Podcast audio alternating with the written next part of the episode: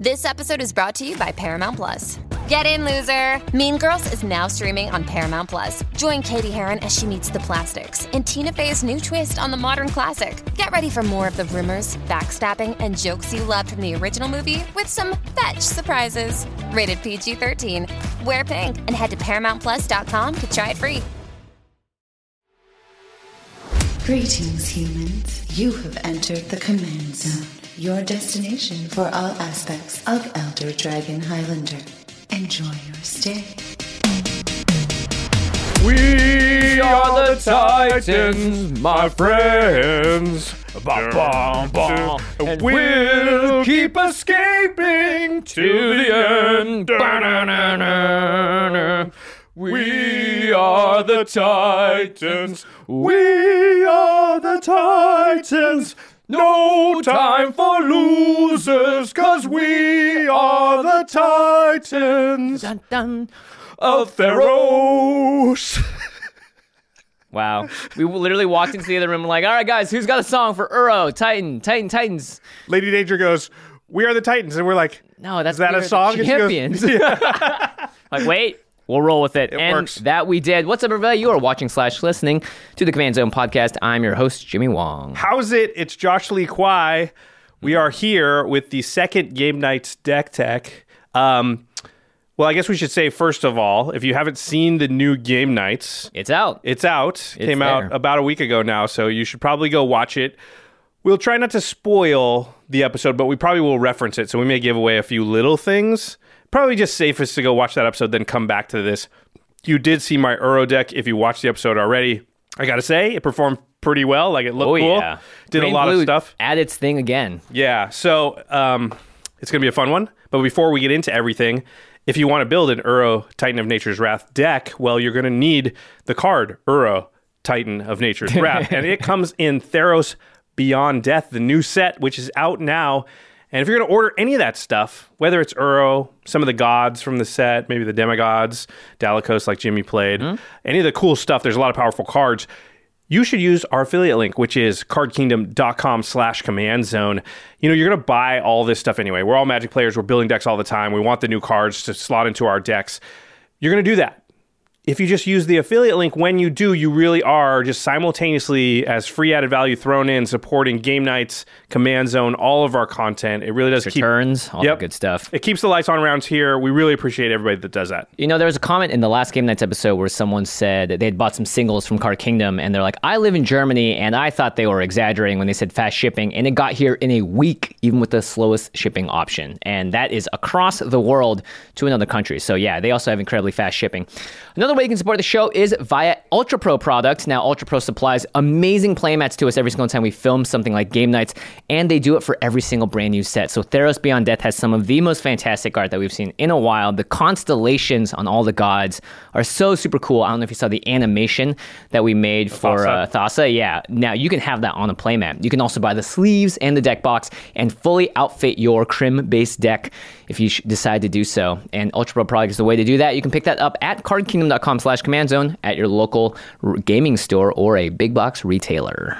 All right, and the final way to support all of our content is directly if you go to patreon.com slash command zone. Our patrons get all kinds of perks. Uh, they can talk to Jimmy and I on Discord. They get to see game knights earlier than the general public, so Yeah. they're they're in the know before everybody else is. Uh, it, it really does just again support all of our content. And one of the other perks they get is we shout out one lucky patron every single episode. And this episode is dedicated to Leland Leland Nunez. Leland, you rock. You do. All right, let's get into the Uro deck tech. Um, all right, I guess we'll just, just we should just read the card again. If you haven't seen the new game knights, probably want to pause this video, go watch it, and come back because we'll try not to ruin anything, but we may reference that episode. Definitely will. Okay, so Uro, Titan of Nature's Nature's Wrath, is one a green and a blue, so three mana total for a six six hmm. legendary creature, Elder Giant. This is a mythic rare. It says when Uro enters the battlefield, sacrifice it unless it escaped. So the first time you cast it, it will not have escaped. So you're going to sacrifice it the first time you cast it, basically every time. It also says when Uro enters the battlefield or attacks, you gain three life, draw a card, then you may put a land from your hand onto the battlefield. So it's kind of a growth spiral with some with some life gain tacked on there. Has some Chulane aspects to it as well. It's got a lot of value though, that's for sure. And then it has Escape, which is a new mechanic from Theros Beyond Death. We've talked about it recently a lot on the show. The escape cost is green, green, blue, blue, and exile five other cards from your graveyard. And then you may cast this card from your graveyard for its escape cost. So if you have five other cards you can exile from your graveyard, you can replay Uro, and you actually are casting the card from your graveyard onto the battlefield for green, green, blue, blue. Yeah, so it becomes a four mana six six uh, with five other cards out of your graveyard. I remember that first ability says if it enters the battlefield, sacrifice it unless it escaped. So if you paid the escape cost, you now get to keep the 6 6. You're not sacrificing it. Yeah. So that's kind of how you get Uro to stick on the board as a 6 6, which is not super important for the deck, honestly, but it can be a nice side effect to have a 6 6 laying around. Well, being able to recast your commander as well without having to pay the commander tax, because if you did recast Uro from your command zone, that's five mana. And this case, it's four mana from your graveyard, and it does stick around, so it is a big beater. And if you are able to attack with it a bunch, then you also get the abilities on it, which Yeah. is pretty sweet. Yeah, and that's actually a really important thing about the escape mechanic is that there's no commander tax tied to that. So if it were to die again, go to the graveyard, you're still just playing green, green, blue, blue to get it back out. If as long as you have the cards to exile from your graveyard. So that's kind of one of the goals to the deck is to get to the point where you're casting Uro without paying commander tax out of your graveyard and getting that ETB trigger over and over again. Uh, Yeah. Yeah. Well, let's talk about the escape mechanic. You wrote down here that it is difficult to evaluate at first glance, and it is true. There are a lot of cards in Theros Beyond Death that do say escape on them, and they have alternate costs. Some of them are way more, some of them are just a little bit more. Uh, what makes it hard to evaluate for you? Well, I think when we all saw this mechanic, just especially for Uro and Kroxa, who were the sort of the 2 legendary creatures that had it, um, I think your natural in- inclination is like, I have to sacrifice the creature the first time I play it, and that doesn't sound like a great idea because, Right. And then I have to let it sit in the graveyard and jump through some other hoops before I can play it. We're used to these cards only sort of that like play out of your graveyard thing working once. Like you have to exile it afterwards. You create a token copy of it, exile it. But the fact mm-hmm. that because it can escape again and then escape again and then escape again is, I think, really the abusable part of the me- mechanic. Yeah, the card itself, when it escapes, it doesn't. In like a lot of times when you recast something from your graveyard, Magic will say, you know, you need to exile this card. If it leaves the battlefield, it would die. Uh, in this case, the escape card just goes back in. The only thing you really need to do is be able to fill up your graveyard again. So it is really repeatable if you have the engine to help it out. Yeah, because it's it's interesting. I chose last. Like we let everybody choose their decks, uh, their commanders to build, and Uro was still there, and I was like, it seems pretty. I think it'll be good. And then I, I grabbed it, but I wasn't sure. Yeah, but it's funny that like you know it went through everybody, and and nobody was sure. Like I think because of the escape mechanics, just you look at it and you read it, and you're just not sure how that's going to work until you see it in play. And if you watch game knights, it's great. Yeah, there are a lot of ways around it when you have the history of magic cards to use at your disposal. Um, because the escape mechanic is something that you can respond to, or the sorry, the first line of text. When, when, whenever something says when it enters the battlefield, if you played Arena or if you played MTGO, a little thing will pop up and like this trigger has happened, which gives everyone priority to do something about it. So there are ways to get around this and make it even better than it seems. All right, so let's talk about the strategy for the deck that I built. And there's basically three points to the strategy. So one is find tricky ways around that self sacrifice trigger. Number two is abuse the escape mechanic itself. And number three is generate extra value with the triggered ability. So draw a card, drop a land, gain three life. So that's kind of where every card falls. It's uh, not every card in the deck, obviously, but that those were the main points I, th- I thought. Like these are the three things that I really want this deck to do. So let's talk about the first thing, which is escape the escape. Ooh, very clever. I like it. So how do you get around this escape trigger? And there are basically three main ways in the deck to do it. Because like Jimmy said, you play Uro from your command zone, and the trigger two triggers actually go on the stack. So you basically can say, uh, first thing I'm going to do is gain three life, draw a card, then put a land from my hand onto the battlefield. You do that, and then it's saying, hey, I have to sacrifice this creature because it did not escape. And you say, okay, well, with that on the stack, I can do stuff now. Well, actually, you can even do it with the both the abilities on the stack That's true. because they're still going to happen. But yeah, the nice thing is that you have a lot of chances to respond here. And one ch- one way that was showcased very heavily on game knights, it's a card that we've talked about quite a bit, um, is Crystal Shard, which is on its face one of those cards I think Commander players can look at and go, yeah, this is actually really powerful. Um, because the you know it's one of those cards in Magic's history where people originally looking at it might go, oh, this is this is supposed to be against my opponents, but oftentimes cards are much better used when they're for yourself. So it's a three mana artifact. You can pay three and tap it, or just a blue mana and tap it, and return target creature to its owner's hand unless its controller pays one.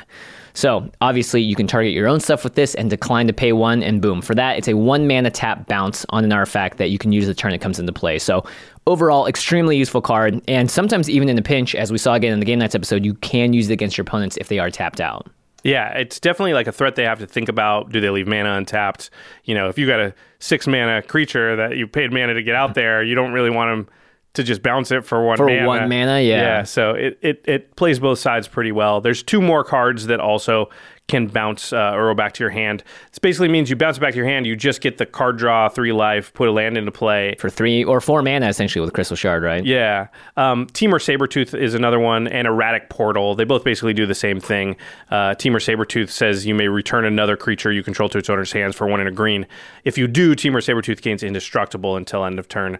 Uh, Amazing card. and repeatable too. So you could conceivably, if you had a ton of mana, play Uro bounce it, play Uro bounce it, play Uro bounce it. Right. And every time you're doing that, drawing a card, gaining life, putting lands into play, which is feeding it even more. One of the goals of the deck, and you'll notice if you looked at the deck list, has like 40, 41 lands, is just to lean into the land thing a lot and to really, you know, one of the things we talk about on the show all the time is how one of the best indicators of whether you're going to win a game of Commander is do you have more lands in play than the opponents? Right. And it's really, really good to be able to activate Temur Sabertooth and play Uro more than once in a single turn because there's just so much value. And not to mention, you know, like, you know, you'll get off to a huge advantage, but you also are gaining three life every single time you do this. So you're giving yourself a buffer. So Uro has this ability to really just stick around the battlefield. And again, Temur Sabertooth, you can use it infinitely times because you're never tapping it, which is kind of scary now I think about it. Crystal Shard, you do have to tap. Okay, so the other thing I said here was that so you play Uro, the triggers go on the stack, and responding to the escape is like you don't just have to bounce Uro to take advantage of it. You've got a six six on the battlefield just for that second. It's about to, you're about to sacrifice it, but again, as we saw in game knights. You can respond to that trigger and do some other things, uh, not just bouncing it. So the first one that we did see on the on the episode, uh, even though it wasn't my Selvala in the deck, it was it, it was a copied uh, from Ashland's deck. But Selvala, Heart of the Wilds, works really good here. One green green for a two three. It's a legendary creature. It says whenever another creature enters the battlefield, its controller may draw a card if its power is greater than each other creature's power. Really great with Uro because it is a 6 6 that you're casting and is entering the battlefield. Now, you have to sacrifice it, but you still get to draw that extra card. And because it's so cheap, because you're going to sacrifice it, mm-hmm. it's almost always the biggest thing on the board at that point. So now you're adding draw a card to its already draw a card trigger. But even better, Selvala says pay a green and tap her, and you add X mana in any combination of colors to your mana pool, where X is the greatest power among creatures you control. So, yeah, all of a sudden, and and we again we saw this on game knights. If you have Selvala out and you play Uro, you can actually hit that land drop with the Uro trigger. And that- Use that land. Yeah, because the land from Uro doesn't come into play tapped. And so that can be your green source that, that you then tap for Selvala to add six mana of any color to your mana pool. And now all of a sudden, that escape doesn't look so bad, right? Yeah. Drew you two cards, gained you three life, put a land into play, and then you got six more mana. You could even recast Uro if you decide to put him in the command zone if it is the first Yep. time you're playing him. So the math works out really, really well there. Um, and Selvala obviously is a, com- a competitive EDH deck for good reason. The ability to just add that much mana is very important. And when you're doing so, again, Uro is sticking around just for a hot second. Uh, it's really important, by the way, when you're reading cards to see if they say the words when you cast this card or when it enters the battlefield, because the enter the battlefield part is much more significant uh, for cards like Selvala. Uh, another card that's actually a new card from Theros Beyond Death is the Elysian Caryatid. It's one in the green for a 1 1 plant, and you can tap it to add one mana of- any color. However, if you control a creature with power 4 or greater, add two mana of any one color instead. So, again, Uro hits the battlefield, triggers hit the stack. You can tap the Elysian Carry Caryatid. It sees a 6 6 on the battlefield, so this is going to add you two mana. Just good value. It's a great way to make use of a lot of two mana sort of mana dorks. In this case, this one comes with a lot of upside and will get you a bunch of mana thanks to Uro being such a big guy.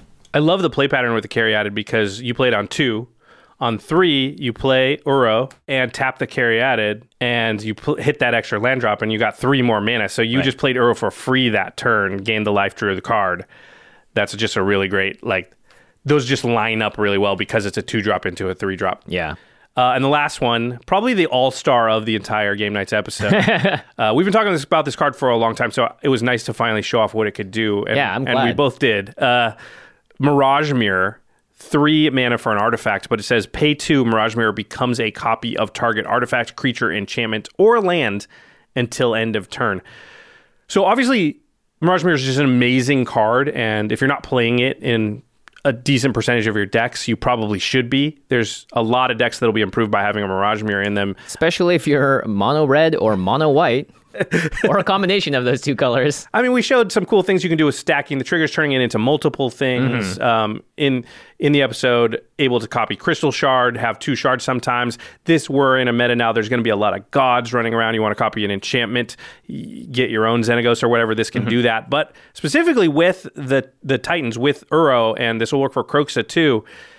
Because I think a, a part of the card that kind of gets forgotten is it says whenever Uro enters the battlefield or attacks, hmm. gain three life, draw a card, then put a land from your hand onto the battlefield. So what you can do with Mirage Mirror is cast Uro, triggers on the stack. Before you sack it, turn the Mirage Mirror into an Uro. Now, Legendary rule kick in. You sacrifice the actual Uro because you were going to do that anyway. Yep. And now your Mirage Mirror is sitting there. It's already been out on the battlefield, and it can attack. And now you get that trigger. And that's just a way to get another card draw, gain three life, put another land into play. Yeah. And Mirage Mirror can even copy the land that Uro puts down, right? Like there are so many different ways that you can activate Mirage Mirror because every single time Uro has a trigger, you're able to respond to it before uh, it actually goes off. So there is a lot of play patterns here. But yeah, because it's an artifact, you can play it early.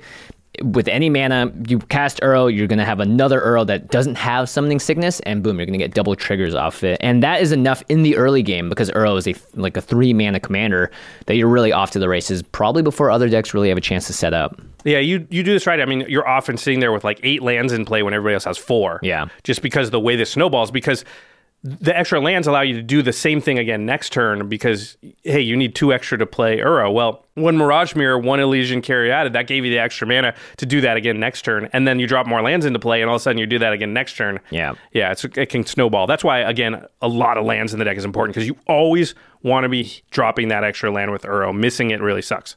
All right, let's talk about the next category, which is planning the escape. This is like a heist movie now. Uh, so a big thing about escape is you do need those five other cards in your graveyard in addition to being able to pay the mana. The mana cost is low; it's four mana for a six-six with a sweet ability. Mm-hmm. So it's really you know the hurdle they set in place was like, hey, but you have to exile five cards from your graveyard also. That's not a low cost, by the way. Yeah. Five cards out of your graveyard will add up. I mean, doing that three times, that's 15 cards. That's, you know, a fifth of your deck. It's it's going to be hard to actually keep your graveyard filled that often. Yeah, so you really need cards that that's what they're doing. They're there to mill yourself. And another card that made a big showing in game knights Yes. And one of our favorites is Altar of Dementia, a two mana artifact. You can sacrifice a creature, and target player puts a number of cards equal to the sacrificed creature's power from the top of their library into their graveyard. So, again, because Uro is hitting the battlefield, it's not an on cast trigger. He will be seen by a card like Altar of Dementia, and it's going to be sacrificed anyway if it didn't escape. So, you can then point this at the altar, drop it on, boom, six cards off the top of your library into your graveyard, and that is more than enough to recast him with his escape trigger. Yeah, now Uro's sorry, kind of self-contained. It's milling the cards you need to play it out of your graveyard. So then even if you escape it back out, you can even sack it again, escape it back out, sack it again, escape it back out, as long as you've got the four mana, because you don't have mm-hmm. to worry about the cards in your graveyard anymore. So that was one of the main plans of the deck was, you know, I wanted to conservatively cast Uro maybe like seven, eight times in a game, because think of the amount of advantage that is. Tw- Seven, eight more cards, 24 more life, seven, eight more lands in the battlefield. Um, so Altar of Dementia, I think, as if you watch Game Knights, you saw one of the best cards in the deck. Uh, another one that got played in the episode but didn't maybe shine as much is sort of a, a poor man's version of Altar. Like, you want redundancy in your deck. Altar's the best one, but if you can't find that, this will work. It's Hedron Crab. It's one blue for an O2. It has landfall, though. When a land enters the battlefield under your control, target player puts the top three cards of his or her library into his or her graveyard. So, obviously once per turn you're going to play a land hopefully that's going to mill yourself for three but Uro also with the trigger puts a land into play so now all of a sudden you can get six cards per turn into your graveyard from your library so that is another way to fuel that escape And Hedron Crab comes out early. People will not want to use removal on it. No. Ever. Um, ever. Next up, Greater Good. This is typically seen as one of the most powerful enchantments, and a lot of combo decks are based off it, but this works extremely well with Uro. It's two green and a green for an enchantment. You can sacrifice a creature to draw cards equal to the sacrificed creature's power, then choose and discard three cards. So Obviously, you're going to want to sacrifice a creature with more than three power. How about six? So draw six, discard three for basically free once this enchantment is out, is why this card is just so good in a lot of different combo based decks. It's going to get all the cards you need into the graveyard and also going to draw you into more answers, more lands, into more whatever you need to do to keep Uro going. And one of the great things about this deck is like you don't mind if you're above seven cards and have to discard because you're fueling the escape mechanic. So Yeah. a lot of times you're going to play Uro, discard to greater good early in the game, have nine cards at the end of the turn, discard two cards, and now have five cards in there. And that's that's exactly where you want to be. So yeah, that's uh, pretty cool. Again, casting Uro without commander tax, quote unquote, because of the escape is a big plan for the deck. All right. All right, lots more to talk about, but first let's hear a quick message from our sponsors. Amplify your career through training and development solutions specifically designed for federal government professionals. From courses to help you attain or retain certification, to individualized coaching services, to programs that hone your leadership skills and business acumen, Management Concepts optimizes your professional development. Online, in person, individually, or groups, it's training that's measurably better. Learn more at managementconcepts.com. That's managementconcepts.com. And we're back. Let's continue the discussion. Now let's move to the final point, which is abusing the trigger Oh, I thought it was going to be abuse the escape. So the trigger we're talking about here is that uh, battlefield or attack from Uro, ETB or attack, gain three life, draw a card, then put a land onto the battlefield. So there's a bunch of ways in the deck.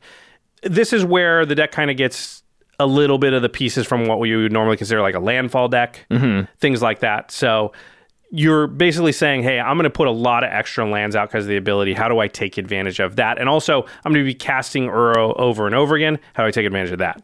Yeah, you want to kind of just get spiraling out of control as soon as possible, and Lotus Cobra is a great way to do that. Uh, one in the green for a creature, Snake with Landfall. It's a 2 1. And it just says whenever a land enters the battlefield under your control, you may add one mana of any color to your mana pool. So again, this works great with things like fetch lands or evolving wilds because you use, you crack that land, and when that new land comes into play, even if it's tapped, you're going to get an extra mana off it. But in Uro's case, you're going to get up to two mana, maybe even more, uh, because those lands don't come into play tapped. Yeah. Lotus Cobra can just spiral out of control so fast. Yeah, you can put out four or five extra lands per turn, and that's just so much mana. It reminds me of Hedron Crab, where you know you read Landfall and you go, "Oh, we're only playing one land a turn. How bad could it get?" Well, thanks to Commander giving you access to so many cards, it can get pretty bad pretty fast. All right, the next one is Kiora Behemoth Beckoner. This is the Kiora from War of the Spark. Two in a hybrid, either green or blue, for a seven loyalty planeswalker. Has a static ability. Whenever a creature with power four or greater enters the battlefield under your control, draw a card. Hey, And then has a negative one ability, which is it's it's useful. It's very good. It's negative one is untap target permanent. like a crystal shard. Yeah, or just a land. Yeah, So it's ramp and card draw, and with Uro works very good because Kiora's kind of balanced around the fact that four or more power creatures cost a certain amount of mana, not Uro. yeah. Well, also, Kiora coming in with seven loyalty means that's hard to remove even through combat by your opponents. Yep. And you're going to be drawing even more cards. So anytime you can double up anything that Uro's doing, you are in a great, great spot. Um, another way to do so, and one again that was showcased on the episode, a card that I think just belongs in pretty much every green deck. I am ever. putting it in like yeah, basically every deck. I'm like, this doesn't have this. I need it. It's it, it should read Commander Project, but it's actually called Guardian Project. Three in a green for an enchantment. Whenever a non-token creature enters the battlefield under your control, if it doesn't have the same name as another creature you control or a creature card in your graveyard, draw a card. Well, that plays very well with this format uh, and limited, I guess. Yeah. um, because every single card you play, unless it is a persistent petitioners, Yeah, or, uh, Shadowborn. Shadowborn Apostles, will be drawing you cards off the Guardian Project. with no other extra mana needed or anything. Yeah. This is such a huge card draw engine because it's often drawing you two, three, you know, plus cards later in the game per turn. We'll just stack the words draw card onto every creature you have in the deck. It seems pretty good for four mana. And again, there are turns with this deck where you will cast Uro three, four, t- five times in the same turn. And each time, Uro is triggering Guardian Project. Oof. Uh, Tireless Tracker is another one. It's two and a green for a 3 2, but whenever a land enters the battlefield under your control, investigate, which means you create a 2 2 clue artifact token, which you can pay to, sack that artifact, and draw a card. Tireless Tracker also gets plus one plus one counter every time you sacrifice a clue. This is just another way to sort of save up card draw off of Uro because of the landfall triggers. Yeah, we love our landfall triggers in this deck. All right, next up, Tatyova Benthic Druid. Same idea. Three green and a blue for a 3 3.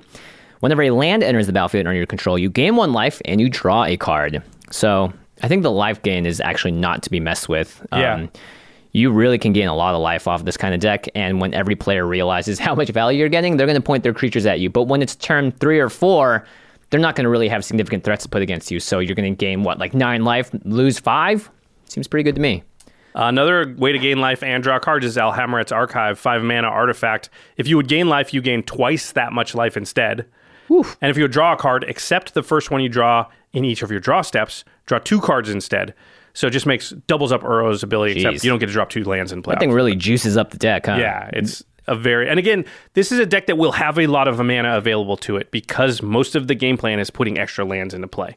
Yeah, and once that happens, it's not like you don't have the card draw to deal with it as well. You have a lot of cards in your hand and a lot of options to go for from there, which is great. So you've abused the trigger, and now we're going to build a board and try and win the game in some way. And there's a bunch of ways also with landfall to do that. Yep. Uh, landfall just happens to be the most important keyword of this deck tech. And the Rampaging Baloths, again, watch the episode. Pretty awesome what happens here. A six mana, six six with trample. And landfall, whenever a land enters the battlefield under your control, you may create a 4 4 green beast creature token. Boom. You can use these creatures, by the way, to sacrifice to greater good. Yep. You can sacrifice them to Altar of Dementia. You can also just beat face with them. And when you're, you know, putting two, three, maybe even four of them into the battlefield every single turn, that adds up fast. That will kill players out of nowhere. Yeah, Altar of Dementia definitely an alternate win con in the deck because you can get enough tokens to mill people out. Yeah. A couple more ways to do that that both create two twos is Zendikar's Roil and Field of the Dead. Zendikar's Roil is an enchantment. Whenever a land enters the battlefield under your control, you make a 2 2 uh, elemental creature token. Field of the Dead is a land that enters the battlefield tapped and taps for colorless mana, but whenever Field of the Dead or another land enters the battlefield under your control, if you control seven or more lands with different names, you create a 2 2 black zombie. So every these are basically similar cards. Uh, Field of the Dead has a little extra text, but it's not hard to get there. So mm-hmm. every time you play a land, you're making two twos, basically. Yeah, I'm actually a big fan of Field of the Dead. I think this might be one of the most powerful lands to have entered the format in a very long time. Again, many, many decks probably just put it in because even if you're not doing landfall shenanigans, just a card that says for this doesn't cost mana to cast. It's basically like what I just compared to Zendikar's Roil. That's a three green green for an enchantment. Yeah. But Field of the Dead is just a land drop, and it creates a two two every time you play a land after a certain point in the game. Yeah, it's very, very good. And the, every anytime we see a card get get, get banned out of like standard uh, or pioneer or other formats, pay attention to it. Yeah. There's a reason it got banned. It's probably good. Yeah. Uh, last but not least is a card that again saw some nice play on the show. It's Roil Elemental. It's a pretty expensive card, but the ability is nuts. Three blue, blue, blue for a three-two flying elemental. Whenever a land enters the battlefield under your control, you may gain control of target creature for as long as you control Roil Elemental. Normally, this is steal one card a turn. How about three? How about four? How about so much that everyone is forced to deal with this and everyone has to use spells on Roil Elemental? Everyone has to deal with the creatures coming in because of Roil Elemental. Uro basically lets- fuels all of this. and a lot of synergy with Greater Goods and the Altar of Dementia. Even Crystal Shard, worst case scenario, Right. they're about to kill your Roil Elemental. Well, I'll bounce it back to your hand. Or bounce my own Roil Elemental Yeah. back, right? So there's just a lot of cool synergy there. Um, okay, so that's sort of the main part of the deck, the main chunk of what it's trying to do. And then I wanted to talk about what I was calling side synergy here. So in general, we talk to people about having their decks be very focused. And we don't like to go too many steps removed from what that plan is. But I do like to put on some stuff that's like this stuff works with what that the main plan is already doing. Mm-hmm. And because the main plan of this deck involves so much self bounce, bouncing of your own stuff back to your hand, I did include a few cards that basically want to be bounced back to your hand so that if the Uro plan's not going or, or you need some sort of toolboxy things, reusable removal type spells or whatever, you have access to that kind of thing. So, uh, Torrential Gearhulk is one that's all out of play uh, in game knights. It's four blue blue for a five six with flash, but when it enters the battlefield, you may cast target instant card from your graveyard without paying its mana cost, and then you exile the instant after uh, you cast it. Again, because of Crystal Shard, Temur Sabertooth, Erratic Portal, and this is just a good card, right? Like mm-hmm. Torrential Gearhulk, just a good card. And and all these cards are just good cards. Whereas if even if you don't have the self bounce, you're not embarrassed. They're going to do what they're supposed to do. But if you do have the self bounce, now you're in threatening to like bounce it back to your hand, replay it, bounce it back to your hand, replay it. The deck will have a ton of mana out, and finding ways to use that mana is one of the things you're trying to do. And just the fact that hey, I play tor- two Torrential Gearhulks in a turn is very doable. Makes it really good. Yeah, and Snapcaster Mage is sort of the the Yeah. more, I guess, efficient version of Torrential Gearhulk, but it's you know very hard to get these days. So Torrential Gearhulk does a great imitation of that, um, and just a very powerful card that lets you cast the spell for free. Yep. That's pretty sweet. Um, another card that actually has a very similar ability on it to es- the uh, sort of escape it unless it's sacrificed is Mulldrifter. It's four in the blue for a 2 2 with flying, and when it enters the battlefield, you draw two cards. However, you can also pay just two in a blue to evoke it, and you may cast its spell for its evoke cost. If you do, it's sacrificed when it enters the battlefield. So, that again is a trigger that's going to happen when the Mulldrifter hits the battlefield, which means that you can respond to it in the same way with the Erratic Portal, Temur Sabertooths, and all that of the world to get this ability over and over and over again. Yep. The other two are Reclamation Sage and Venser Shaper Savant. Rec Sage destroys an artifact or enchantment on its ETB, and Venser on its ETB target spell or permanent. So you bounce counter a spell or you bounce a thing.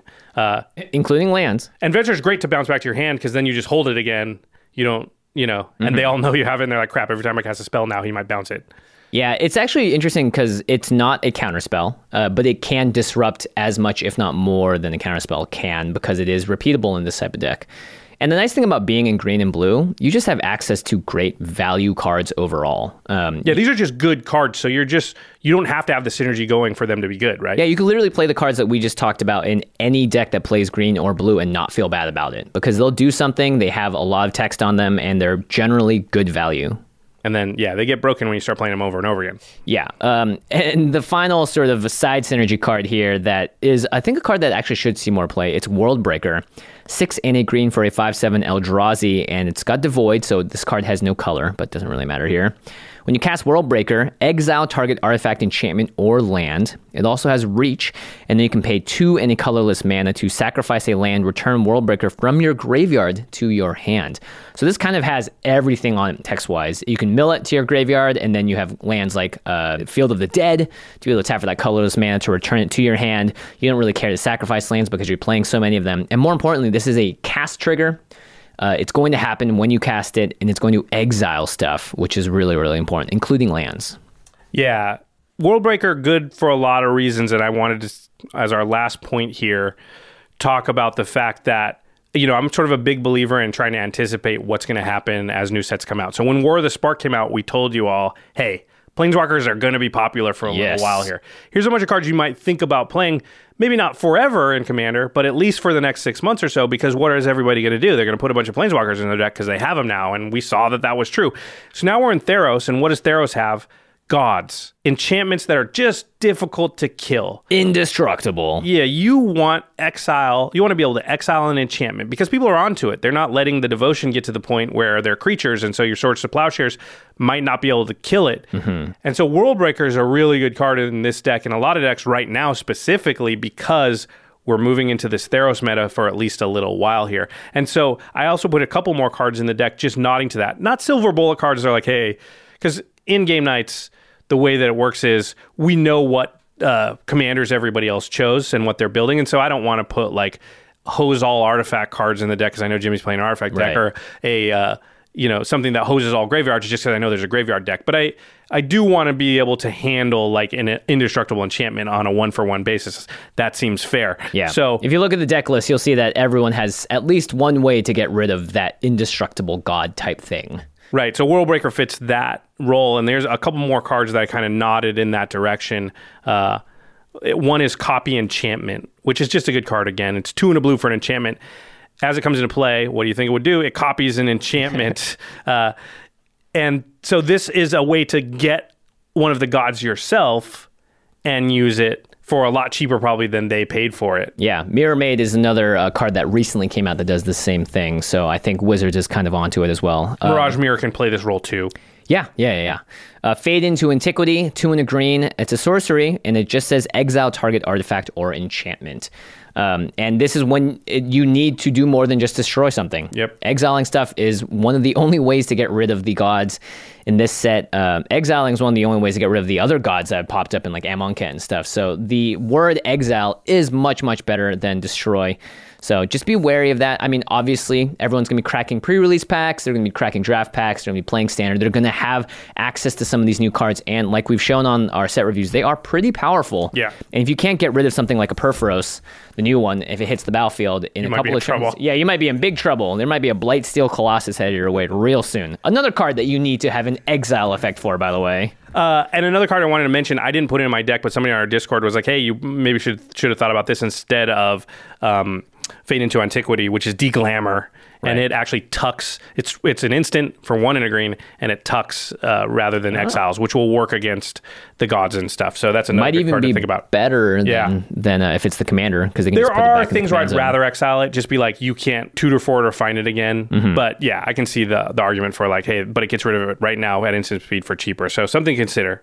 Um, and then the one more category, stuff to add to the deck. And spoiler alert, big spoiler alert. Big spoiler alert. if you have not watched the new episode of Game Knights, just stop the video right now. We already did the deck tech. You can come back for the end step if you want to, but go watch Game Knights because we're gonna spoil the ending here. Um, you you turn it off, right? Okay, I hate spoiling things. If you haven't watched the last Game Knights, Bruce Willis is not dead. the way he is. Dang it, I messed it up. Shoot. not the actor, the character. All right, all right, all right. So some things like now that have played the deck a little bit and obviously like first drafts of a deck always need a little bit of tweaking. Something that you know maybe we would add to this deck is I think obviously something to prevent mill getting milled out mm-hmm. since you are going to self mill so much. I think I'd be in favor of like a Kozilek, something of that. You'll be able to cast it maybe and Yeah, you're gonna have enough mana. yeah, the old school Kozilek or Ulamog that when they hit the graveyard, you shuffle your graveyard and it into your library, Mm-hmm. so you can basically never be milled. I think that would be it's one slot in the deck and would totally be worth it because you are going to be in danger of milling yourself out. Yeah, especially if you get going too fast and let's say you just draw all your value engines but not enough of the end the game cards, then you're gonna find yourself getting lower and lower and lower, and that is not where you want to be. Yeah, um, it probably has a little bit too much card draw. So we mentioned Tatyova, Alhammarret's Archive, Tireless Tracker. There's probably a little bit too much of that, and I probably would swap two or three of those out for more cards that actually do stuff. Or close the game out. Yeah. Um, you could probably, I think, obviously add Lab Maniac, Jace, Wielder of Mysteries, Thassa's Oracle. Not really my thing, so I wouldn't add those cards because I don't, I don't like winning that way. But undoubtedly, this is the type of the of deck that would make good use of them because again, your ability to mill yourself out is going to be pretty high. You're also in Protean Hulk colors, right? Right, right. Yep, you could do that too. The, the Flash 'em Hulk. out. Yeah, Let's okay. get it done. Then everybody really wouldn't like you. Yeah, no kidding. But you'll win the game very quickly, so congrats. You know? And one thing I wanted to say before we move on to the next section is I actually built this deck purposefully with no tutors in it. Oh, right. There is land fetching, but there's nothing that go gets any other card type. Well, you are drawing a lot anyway in this deck, so it, it almost, I mean, it is overkill, right? Yeah, and it's one it's something I like to do with my decks from time to time. Not all my decks, obviously. I Yeah. do this just kind of to try and keep the power level in check, keep it in the seven to eight range, because this is the type of deck that you know you could put food chain and all the other cards we mentioned and really go crazy with it. And uh, you know that's just not the way we like to play. Well, you got to vary up your play experience a little bit. Who knows what you're going to draw this time every single time you play Uro? Yeah, you know, exactly. 80 times. Yeah. okay, so that's the deck. Love to hear what you think about it. In fact, to the listeners, what do you think about the Uro deck? Would you opt to build it in a different fashion, or are there some cards that you think are must includes that um, you know I didn't have on my list? You know, this actually reminds me of Derevi a little bit. Yeah. Because it's a card that you can always cast for a certain amount of mana and it has an effect that you can kind of build around. This is, I think, a bit stronger, um, unless you want to go the full stacks route. But Yeah, I think Derevi Stacks is very strong, but if you don't play into that, this lands in extra lands in play is just very, very powerful.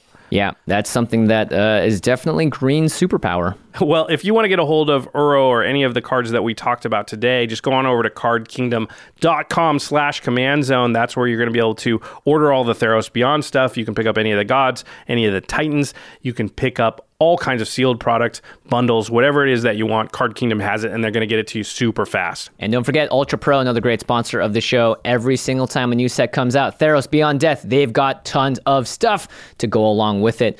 Not to mention, you know, the art has just been getting better and better and better uh, as Magic grows and grows. And I love the saga art. I love all of the cool little things that we've seen. And Ultra Pro definitely knows about it as well. And they're going to be including them on their products from their playmats, their sleeves, their deck boxes, as well as the alternate arts that are now coming along with each set. So again, I uh, I love having this playmat in front of me every single time we podcast. It makes me feel great. It's Purphoros. That is the most you. Oh, it's it's amazing. That's the most you playmat I can think Because that's how you want to feel. You want to feel like you're in the stars. You're just that powerful, even though you're playing mono red. Uh, so make sure you check out Ultra Pro Pro. You can pick it up at cardkingdom.com slash command zone or at your LGS. Yeah, and Uro at the moment is not cheap, so you definitely want to protect it with some good sleeves. Yes. Uh, Ultra Pro. Well, actually, he's only three mana. What are you talking about? It's very cheap. The pre-order price is like thirty dollars. Oh my god! I would wait for it to come down because that's predicated on it being good in standard. Yeah. Which who knows? I mean, it's a good card, but I don't. You know, lots of good cards have done nothing in standard. one, one of my favorite Yeah. things to do, though, is figure out which card that people haven't got their eye on in standard and pick it up Oh. before it goes up. Oh. It's a fun game. Okay. Uh, all right, now it's time for the end step where we talk about something cool outside the world of magic. Have you seen this one? Heck, yes, I've seen this. So Might be my favorite movie of last year. it's a really good movie. So we're in award season right now. They just announced the Oscar nominations. SAG Awards just happened. Yep. So did the Golden Globes. So this movie is nominated in Best Foreign Film and also nominated as Best Picture, which means it's almost guaranteed to win Best Foreign Film. That's generally how that goes down. It's called Parasite. It's a Korean movie. It is how would you describe it? It is a movie. Of, jeez. It's hard, right? it's a movie. uh, It's an incredibly tense and well-directed movie. The guy that directed it also directed The Host Yep. and Snowpiercer. Uh, he's a really well-known, famous Korean director. I'd say it's a movie about two families at very different ends of the financial spectrum and how they are parasitic to each other in nature. Yeah, I, I think you know a lot of people think this is going to be like a horror movie or something because Nah. of the name, and there's it's not. There's some suspense, and you It's know, a thriller, if anything. yes, exactly. It's definitely not a horror movie. It's super well done. The characterization is great. Acting's amazing. Acting's It's- amazing. It's also funny and Yep. weird and dark and, and all sorts of things. Yeah, so it, it is in Korean, so you got to read the subtitles. But what was the director said? I think on the Golden Globes, if you can get past that one inch barrier, then Yeah. your life will be opened up to a lot of great foreign movies. Yeah. uh, and this is definitely definitely worth checking out. I I enjoyed it a lot. Yeah, it's one of those movies that had me, no kidding, on the edge of my seat the whole Yeah. time. And uh, I saw it. I want to see it more than once. So I'm hoping that a theater is going to show it again because of the Academy nominations. You know, a movie's good when they're doing the sort of setup character stuff, and you're interested. When it's like, Right, right. You're like, oh, the dialogue's just good. It's just snappy. Like, you know, I'm interested, and really, they haven't even kicked into what the plot of the movie is yet. Yeah, it's weird too because you find yourself rooting for all sorts of different characters throughout and the movie. And stuff that you're like, oh, I don't know if it's if I'm a good person for rooting for yeah, yeah, that's great. I mean, it's kind of like when you watch Game of Thrones and you're Yeah. like, I like Littlefinger. I don't know. Yeah, exactly. It's kind of ha- Parasite has this, some of those moments where you're just like, oh, I feel a little gross for doing this, but this is great. It's really drawing me in. Yeah, so it's called Parasite. Definitely highly recommend. All right, big thanks to our editing, graphics, and logistics team here at the Command Zone House. We have Lady Danger, Craig Blanchett, Ashlyn Rose, Alfred Destaca, Josh Murphy, Jake Boss, Sam Waldo, and of course, newcomer Manson Long, who is probably editing this episode. Thanks, Manson. Thanks, Manson. Yeah, and special thanks to Jeffrey Palmer, who does the uh, window animations behind us, including all the animations that start and end each episode of this show.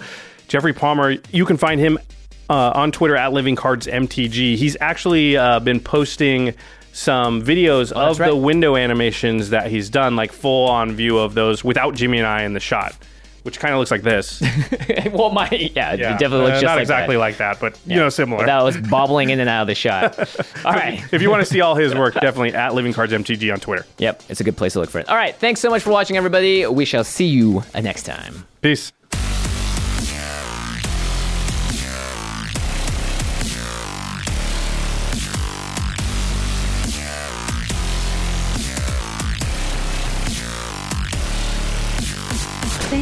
For your attention. For further inquiries, send an email to commandcast at rocketjump.com or ask us on Twitter at JF Wong and at Josh Lee Kwai. See you later, alligator. Greetings, humans. Amplify your career through training and development solutions specifically designed for federal government professionals. From courses to help you attain or retain certification, to individualized coaching services, to programs that hone your leadership skills and business acumen, Management Concepts optimizes your professional development. Online, in person, individually, or groups, it's training that's measurably better. Learn more at managementconcepts.com. That's managementconcepts.com. Amplify your career through training and development solutions specifically designed for federal government professionals. From courses to help you attain or retain certification, to individualized coaching services, to programs that hone your leadership skills and business acumen, Management Concepts optimizes your professional development. Online, in person, individually, or groups, it's training that's measurably better. Learn more at managementconcepts.com. That's managementconcepts.com.